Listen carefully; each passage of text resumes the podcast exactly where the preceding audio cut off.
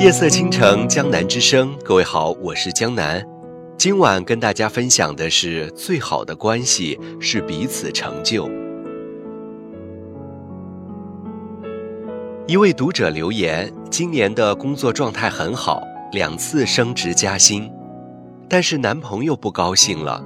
约会时接一个工作电话，他就会生气；周末加一会儿班也会引起争吵。以前工作比现在还忙，也没见他反应这么激烈。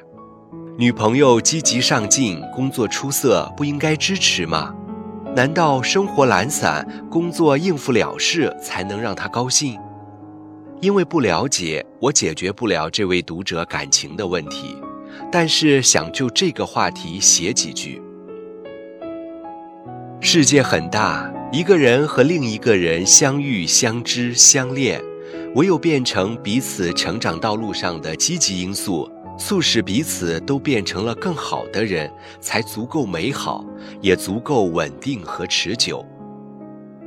在不影响两个人正常交往的情况下，女朋友积极追求自己想要的生活。并且给予足够的支持和鼓励，这是一个合格伴侣的合格态度。所以，女朋友更优秀，男朋友要努力让自己同步前进才是，而不是耍情绪，甚至阻拦对方的进步。高圆圆在采访中曾说：“我认知的婚姻就像我爸妈那样，彼此付出，也彼此成就。”这种对于婚姻的解读，放在爱情当中也同样适用。有生命力的感情，从来都不是互相制约，而是在我迁就你，你将就我之外，找到两个不同而又独立的个体之间的平衡点。即使我很想每时每刻和你谈情说爱，也希望你知道，爱情是我们生活的一部分。要更好的爱情，必须先有更好的你和我。即使你工作学习很忙，我又帮不上什么忙，也希望能抽出时间跟我交流，而不是闭口不言。因为分享会让我们思想同步。即使你不赞成我的兴趣和事业，也希望你在可认知的范围内给予足够的尊重，而不是一味的阻拦和干涉。最好的爱情不是谁成为谁的附属，谁为谁放弃了多少，而是因为这一份爱，因为想给对方更好的未来，两个人都更加热爱生活，更积极的成为了更好的人，成就更圆满的人生。一个闺蜜曾跟我讲，她理想中的男朋友是在一起之后有更高品质的生活。如果谈恋爱了，精神水平和物质水平都不如一个人的时候好，那为什么还要在一起呢？他说，人和人之间建立亲密关系是一件很麻烦的事，在一起为了更好的自己，分开也是为了更好的自己。一加一大于二的关系，皆大欢喜；一加一还小于一，两败俱伤。的确，遇见感情容易。经营不易，感情来的时候那么迷人，又那么容易让人迷失。听过太多中学生、大学生因为谈恋爱而放弃学习、放弃生活，那是在还不懂得爱情的年纪，以为爱情就是一起发呆和偷懒，以为只要经营好爱情就是最好的未来。也见过身边有些女孩子，恋爱之后把爱情当做生活当中的唯一支点，一切都为爱情让步，拿爱情至上作为自己慵懒享乐的挡箭牌，也以为爱情可以替代自我成长，到最后荒废了青春，也没有抓住爱情。然而最浪漫的事，不是两个人的青春里只有爱情。而是两个人的爱情里有青春，也有未来，把两个人的爱情变成一辈子的事情，才是无可取代的美好。